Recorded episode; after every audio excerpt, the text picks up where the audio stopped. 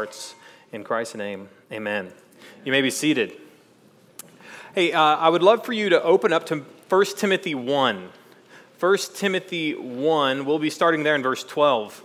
And the reason I want you to turn there is because you've heard a lot of testimonies this morning, and I want you to hear one more. One more testimony.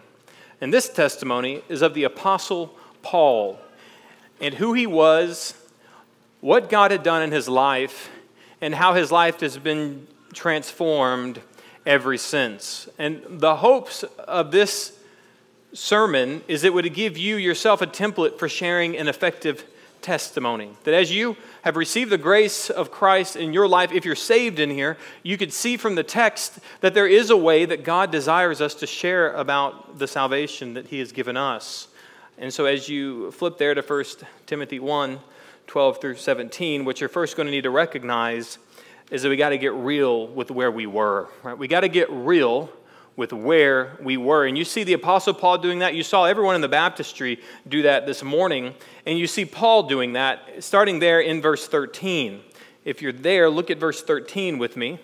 And Paul, really, as he's talking to his young protege, Timothy, he's writing this letter to him, and he's talking to him as Paul is getting close to his deathbed he's writing up and codifying some really, really important words to young Timothy to spur him on and, and to kind of give him that leap into doing ministry without Paul by his side.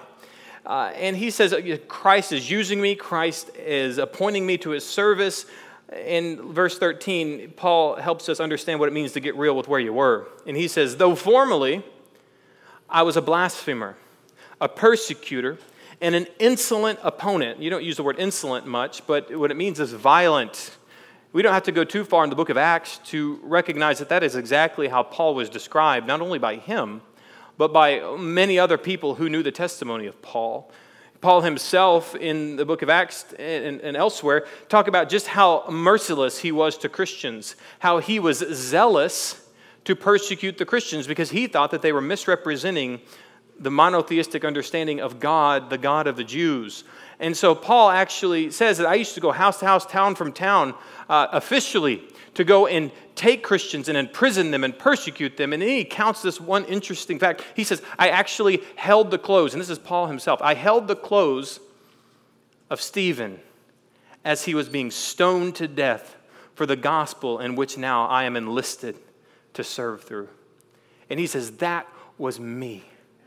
I was an enemy of God. I am a sinner. And then he, he keeps going. Look at verse 15.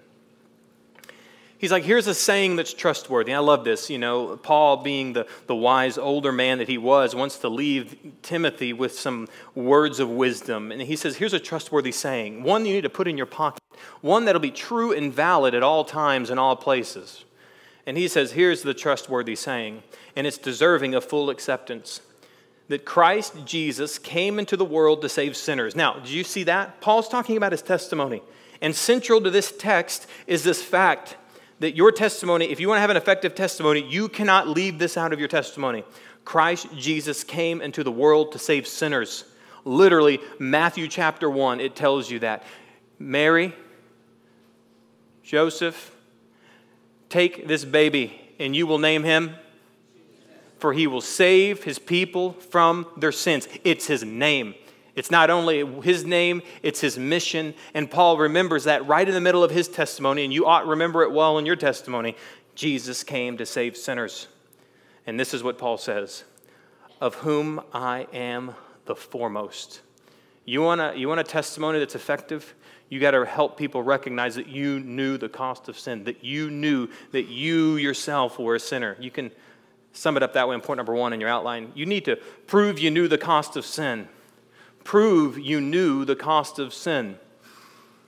If you want to share your testimony in an effective way, you need, like the Apostle Paul, to say, I am the foremost of sinners. Now, you heard a lot of the, the insolent, violent realities of Paul's life, but we all, if we're just being honest, know that when it comes to the laundry list of the worst, most evil people in the history of the world, Paul doesn't make the top 100.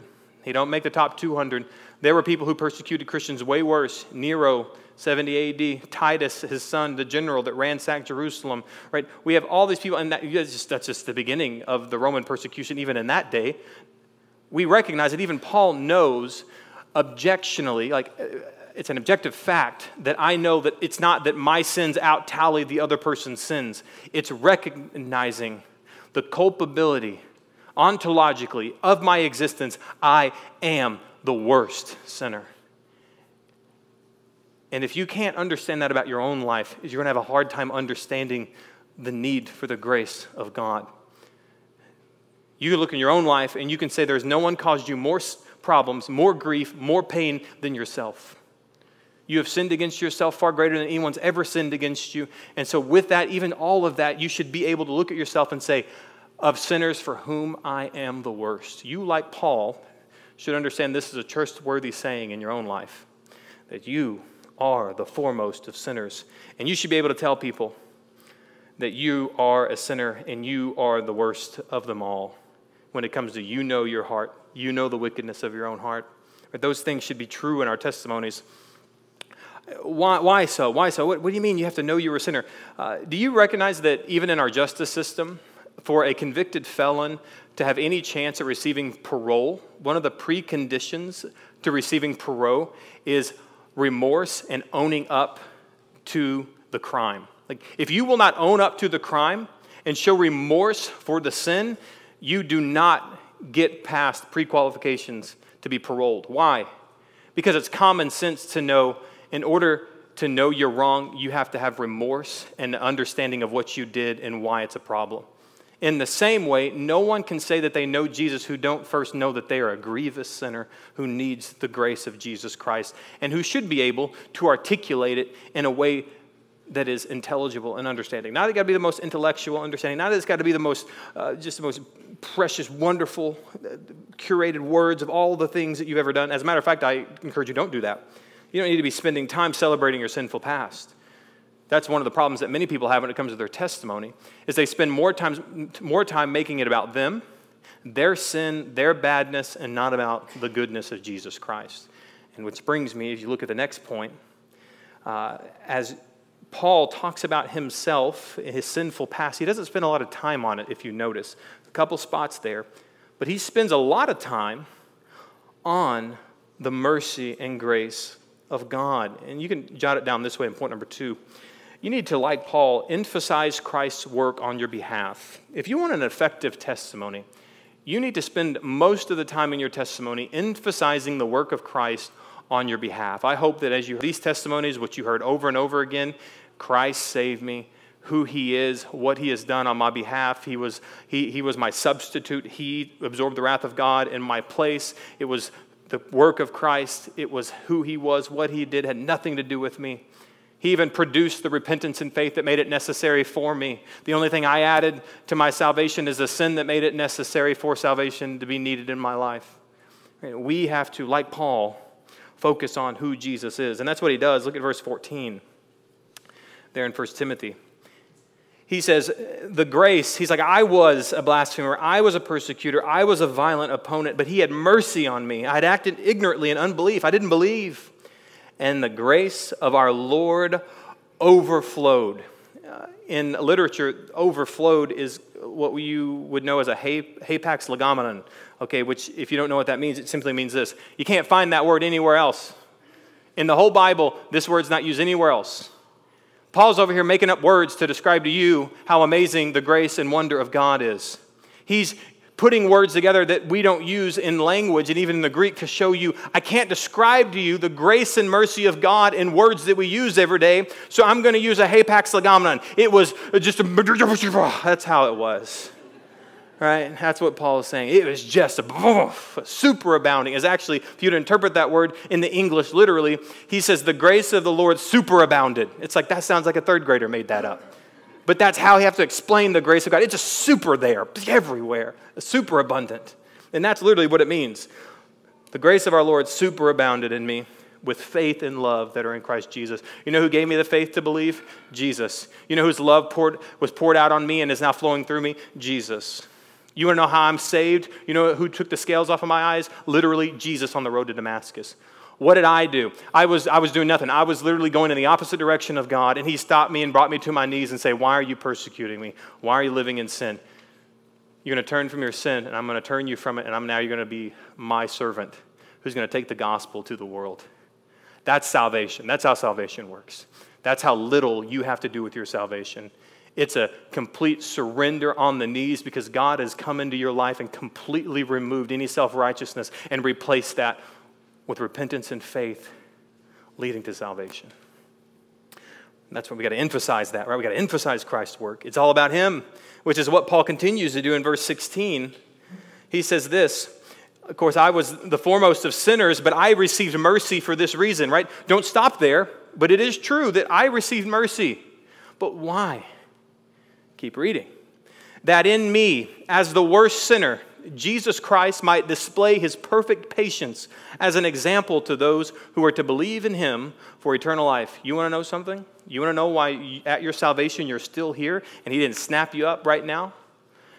Because he desires that through you he would display his perfect patience as an example to those who are to believe in him for eternal life.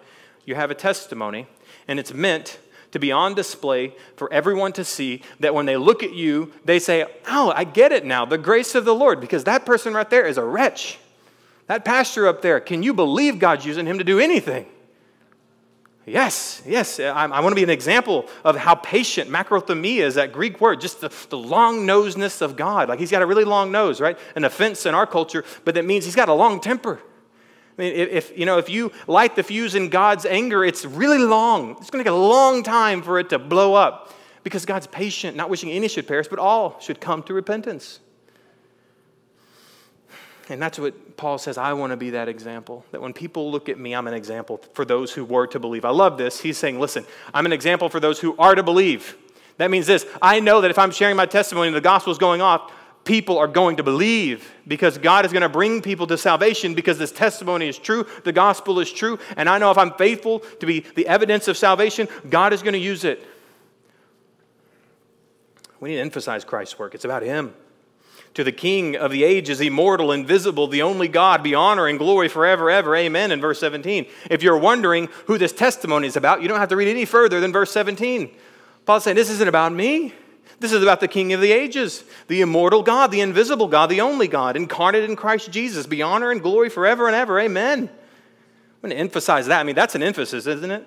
Like that, that's a literary way to put an exclamation mark on the end of that and saying that's who it's about, not me. Thirdly, the last part of effective testimony, there needs to be an empirical transformation. You heard that up here a lot, didn't you? Uh, an empirical transformation. There needs to be something that as people are looking at your life, they're saying there is an outward reality of the inward transformation. The Bible calls that fruit. A lot of people like to use the, uh, the text in John 15. I thought we were just supposed to abide in Christ. I just, it's not about doing, it's about being. It's like, have you read the rest of John 15? It says, Abide in me that you may bear much fruit. Okay, so like to, to say I'm abiding in Christ, and you even heard it in First John in one of the testimonies this morning. Like, how do I know that I'm saved because He is causing you to walk in obedience. That He is causing you to walk in the power of the Holy Spirit that's going to lead you in obedience to God, which is going to be in a fruitful life. Does it mean a sinless life? No, but it means a fruitful life. And what we can look at when we understand that, point number three, just put it on your, your, your, outline and then we'll look at it. You need to share what God is doing in your life now. There needs to be fruit, there needs to be an empirical transformation of what God has done. And the, the reason that is, and we'll see it here even in the text, is simply this God is not such a dastardly, evil God that he would say he would save you through the power of Jesus Christ and fill you with the Holy Spirit and then leave you wallowing in your sin. It's not the God of the Bible. We have a holy, just God who loves us and wants to transform us from one degree of glory, in the context sanctification, from one degree of glory to the other. He wants to sanctify you. He wants to make sure that today you're different than you were yesterday. And not just because you're getting older, not just because you're getting more mature and you're not making dumb decisions, because you are, have an appetite for God. You grow in your hunger for the Lord. You grow in your desire to see God's kingdom come. You de- desire to, uh, greater to be in community with one another. And there's a fruit that is evidence, and it's an empirical transformation. It's not our fruit that saves, but it's the fruit that's evidence of salvation. You see this even with Paul, who says in verse 12, I think Jesus, who's given me strength, Christ Jesus our Lord, because he judged me faithful and appointed me to his service. He didn't judge me faithful that I did good enough and he thought I was good. No, he, he made me faithful. That's what that means. He made me faithful. I didn't do anything to be made faithful, he did it. And as he made me faithful, as he made me saved, you understand, he appointed me to his service. That I once was an opponent and now I'm an proponent. I was running away from God. Now, in everything in my life, I'm running to God. And you need fruit of the, life of Paul? Just read the epistles in the New Testament. Crazy man out for, the, out for the death of the Christians, and then he goes into all the world and dies. At the end of his life, murdered, church history says, because he wanted to see people saved. He even says to his own brothers and sisters, the, the Jews, he said, I would count myself accursed condemned into hell if my brothers could come to Christ.